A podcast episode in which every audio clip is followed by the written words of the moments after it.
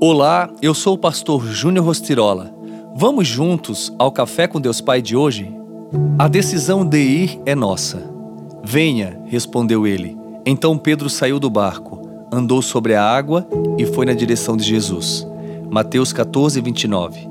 No século XV, Michelangelo pintou no teto da Capela Sistina um painel. Em sua obra nominada A Criação de Adão, é possível ver Deus representado na pintura com o dedo totalmente esticado, prestes a tocar o dedo de Adão.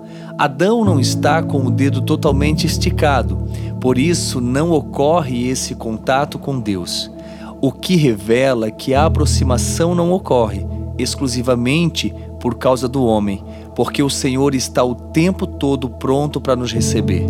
Jesus está nos chamando para irmos ao seu encontro.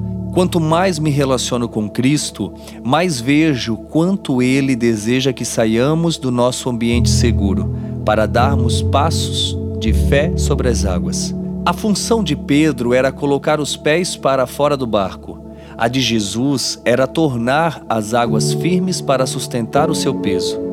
Trazer os céus à terra não é responsabilidade nossa, mas manifestar o reino, sim.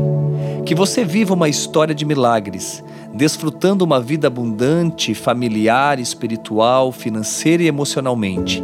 Entenda que você não nasceu por acaso, mas porque Deus o projetou, Ele está com a mão estendida em sua direção. Pedro pode até ter afundado após alguns passos, mas viveu uma experiência única. Após a ascensão de Cristo, estando o apóstolo a caminho do templo, deparou-se com um paralítico Pedro lhe estendeu as mãos para que fosse curado. Que sejamos como Pedro e que as nossas experiências nos permitam promover o reino em direção àqueles que estão à nossa volta. E a frase do dia diz assim: Acreditar é depositar nossa esperança completa em Jesus Cristo. Pense nisso e tenha um excelente dia. Oremos.